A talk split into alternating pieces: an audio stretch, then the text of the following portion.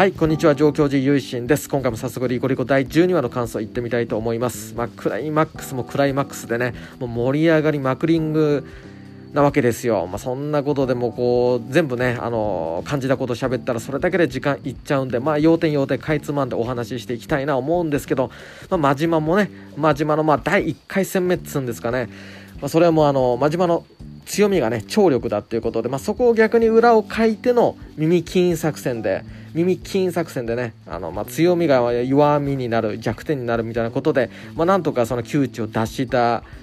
千里とね滝名なんですけどもまあその後もねいろいろ続くわけですよ。楠木司令官がねあの、まあ、なんかこうあのなんやなんや大変なことになりましてねリコリス処分するぞみたいななんか政府のお偉いさんっぽい人が出てきましてで、まあ、リリベルを投入してリコリスを総統しにやってきた、えー、リリベルって感じでねまるでこうあのネルフに攻めていったあの特殊、えー、自衛隊みたいな感じな構図になっておりましたよね。ハイライトはやっぱりあれですよね、まあ、ヨシさんと千里の、まあ、戦いですよね。アラン期間っていうか、まあ、ヨシさんから押し付けられる幸せじゃなくて何が自分にとっての幸せかをちゃんと千里は考えてその主義主張同士のぶつかり合いっていうところが一つ印象的だったかなと思いますけど僕ですねあの千里の余命があと2ヶ月弱っていうそういうところで、まあ、ちょっと友達とねあの感想の通話とかあのやり取りしたんですよ LINE で。でその時に思っったのが、まあ、おそらくこうまた移植するんじゃないかっていう、まあ、新しい人工心臓っていう話になりますわね。でそれを、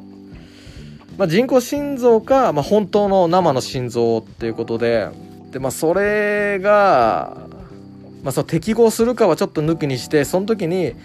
よしさんか真島じゃないっていうような話は僕したんですよねその友達ににしてて。ででもヨシさんはヨシさんかな？でもヨシさんそうなったらもう死んじゃったらもうミカがかわいそうやん？ってなってじゃあ真島？真島はなんか対になった表現とかされてるし俺俺はお前の中でも生き続けるぜみたいな。いやでも真島死んじゃうじゃん。やっぱ嫌だよ。って感じでまあちゃうかって話になってたんですけど今回どうなんですかね？もうヨシさんが自分で千里のこう千里に呪いをかけてしまったと。あなたが救世主みたいな感じで。じゃあ私でその呪いを解解かねばならぬってことで自分を殺して自分がその新しい人工心臓を移植してさあ殺して奪い取れってことをさせるわけですけどもでもそしたらね新しいまた呪いになっちゃいますよね。それで千里が心機一転するとやっぱ思えないんで僕はあれブラフじゃないかなと思いましたけどで最初あの真島を殺したのかみたいな確認をしましたよね。ちゃんとやったのかって。でその時に殺してないってことが分かったからよしさんはじゃあ俺から奪い取れとこうちょっと怒った感じになりましたけどもしそこで千里がちゃんと、まあ、よしさんを傷つけるやつを片付けたみたいなことになったらあのアタッシュケースからよくやった。じゃあこれが新しい人工心臓だってことになったんじゃないかなと思うんですよね。だから人工心臓自体はアタッシュケースにあるんじゃないかなみたいな。あのヨシさんのはこうただ縫合した傷跡だけで大体その実際そういうヨシさんがそういうふうに命を落としてしまったら人工心臓自体にもダメージがいくような気もするしまたそれを取り出して移植っていうのもできるのかっていうねのもありますけどまあそれは物語だからまああんまり気にしなくていいことなのかもしれないんですけどということでなんか僕はブラフっぽいなみたいなそういったところを見てヨシさんは千里の覚悟を見てるはずだから、まあ、実際にアタッシュケースの中にあるんじゃないかなとか思ったんですけど、まあ、どうなんでしょうかね。まあ何はともあれも全員幸せでいてくれたらまあいいんですけどねまあ、あとはエリカちゃんもね今回良かったですよね滝名に言葉思いも伝えられったし、まあ、滝名がねもうちょっと出れてくれるっつうか、まあ、それだったら嬉しいんですけどねもうちょっとかもうちょっと構ってあげてみたいな ところもあるんですけどでもねエリカもすごい活躍してましたよね、まあ、みんなを助けたりね。あのおどおどしてるけどちゃんと背後からパンってねやりますからさすがセカンドのリコリスやなと。さすがエージェントですわって感じでしたけどね。でも最後のねシーンでみんなを守ってもうエリカちゃんもさすがですわっていうところですね、まあ、ラストバトルはまあ、あの千里が飛び出していったっていうのもあの落としたはずのねカバンがなぜかそこにあるあの滝名からもらった犬のストラップを見てそこでちょっとふざけた調子を演じつつ飛び出したそしてもう真島との最終決戦第2ラウンドっていうかね第2回戦の幕開けが円空国で始まるっていうところで、ん、ラスボス真島さんかなっていうようなところですね。まあ、真島さんもねどうなんでしょうね。その人工心臓のあのさっき移植云々っていうまたあれの話で妄想を広げると、まあ、真島さんにも人工心臓が実は入っててでタッキナっていうかそのタキナはめっちゃそのまあヨシさんをね心臓が逃げるってまあ名言を放ちましたけどすごい、えー、ていうんですかね戸惑いがないと思うんですよね。そうした手にかけるっていうことはね。だけどやっぱり千里が真島相手真島も、ね、リコリスをたくさん手にかけてますけど、まあ、そうした真島を直接その手をかけるってことは考えにくいんでそういうキャラクター性からして。真島が例えば崩落した壁とかに巻き込まれたり他のリコリスやリリベルたちに撃たれてあもう死ぬわっていうな風になった時にじゃあ人工心臓俺の使いよみたいなねお前の中で生き生きてやるっていうかもうバランス取ってやるみたいなね、まあ、こともねあるかな思ったんですけど、まあ、ないと思いますよね。まあ真島さんはね多分死なんでしょう。生死不明のままっていう感じだと思いますよ。っていう風だとね思ってますんでっていう風にねまあオタクの妄想のまあトークをずっと続けてきたわけなんですけどね1話の感想からここまで、まあ、とにかく明日放送ですから今日が、えーと、9月23日の、まあ、金曜日ですからね。夜の8時42分にね録音しておりますけど明日の最終回楽しみに待ちたいと思いますね。あの予告編もねちょっと延期されてたやつ今日さっき見たんですけどねみんな最後もう楽しげにね、うん、笑い合ってるじゃないですか。千佐竹よしさん美香さん。そうした風にもう笑顔でとにかくまあ終わってくれって感じでございます。そんな感じで今回はリコリコ12話の感想をお話しさせていただきました。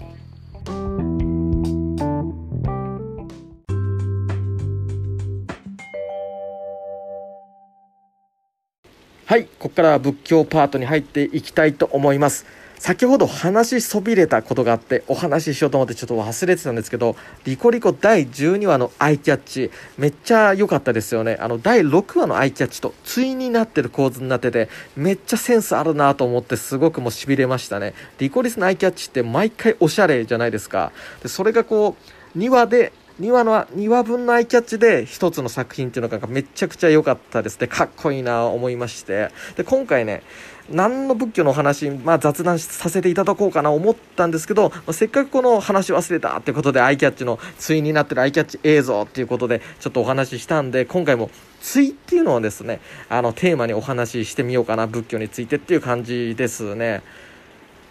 皆さんあの脇地とか教示って呼ばれる菩薩様だったり明王様ご存知でしょうか？大体仏画とか仏像で皆さんイメージすると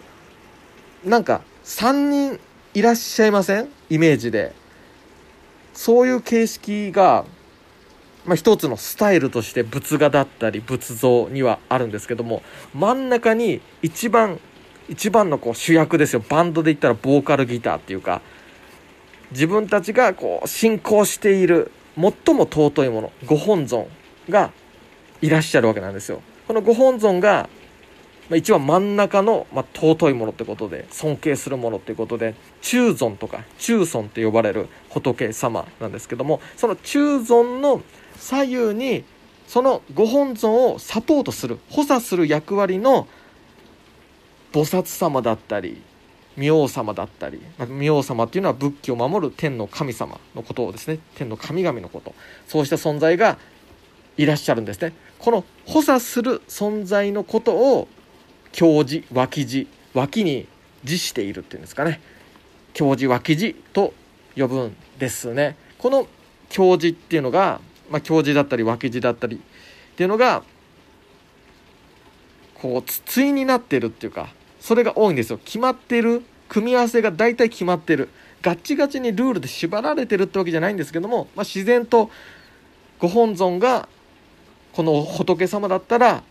脇地は大体こうだよねっていうパターンがある程度、まあ、自然に決まっているっていう感じですね。代表的なものだとお釈迦様の場合ご本尊がお釈迦様であった場合大体左側に文殊菩薩様右側に普賢菩薩様がいらっしゃるってことが多かったりまた阿弥陀様が中尊ご本尊として真ん中にいらっしゃる場合は左側が観音菩薩様で右側が静止菩薩様であるっていうことが多いですね。こうした、まあ、教授脇地のパターンっていうのが一つ仏教絵画であったり仏像を鑑賞するって言いますかね。そうした美術的な目で見る時も一つのこう楽しみ方。あご本尊がこの仏様っていうことは教授の方々はこうした方かなだったり教授でこの方々がいらっしゃるからご本尊はこうかなとかそうした見分け方っていうんですかね。そうした楽しみ方もアートを見るっていう面では持っていて意外と役に立つ知識かなと思います。まあ、進行抜きにしてこう気軽に楽しんでいただくという場合でも非常に、えー、トリビア的なことに、まあ、ためになることが多かったりするんじゃないかなと思いますねこういう教授とかご本尊の組み合わせの形っていうのは、まあ、そうしたことで信仰にとってもまたそうではないアートとして鑑賞する場合でも教授の存在っていうのは非常に大切なものなんじゃないかなと思って今回ちょっとねお話しさせていただきました。ちなみに僕が所属している浄土真宗では阿弥陀様一番っていう気持ちが強いんでソロですね。阿弥陀様ソロで教授脇地の方々はいらっしゃらないパターンが、まあ、原則としてありますね。すごい古いね。原始浄土真宗の伝統を保持しているお寺様だとまあもしかしたらこういうご本尊と脇地の、まあ、三尊形式の形を持ってるところもあるのかもしれないですけどもまあ一般的には阿弥陀様一仏というのが浄土真宗では多いですね、まあ、むしろ珍しいじゃないですかね。ここまで一つの信仰っていうのを注ぐっていうスタイルは逆に浄土真宗が珍しいっていう感じで例外的っていう感じだと思います。まあ、そういうことで一般的にはご本尊と脇地という組み合わせで本堂お参りするといらっしゃると思いますので是非そういったところも注目してみていただくと観光等でですねお寺様参った時にも一つ楽しみ方が増えるんじゃないかなと思います。まあ、そんなこんなでですね、今回はリコリコのアイキャッチが、まあ、これ対になってるのええやんええやんめっちゃええやんっていうところから今回はご本尊の隣にですねおわします脇地教授の菩薩様明王様、まあ、あんまり仏様が仏様の枠に立つってことはないと思う思うので、まあ、菩薩様明王様のことについてお話しさせていただきました。最後までお聴きくださりありがとうございました。まあ、リコリコもねもう明日最終回ですよ。もうもう緊張してきたわって感じで。すごいすごい気になるっすよって感じで。まあ、みんなねみんなですよ。もうみんなハッピーでハッピーでいてくれよっていう感じでございます。まあそんな感じで。また次回も聴いていただけたら嬉しく思います。合唱。何万ダブ。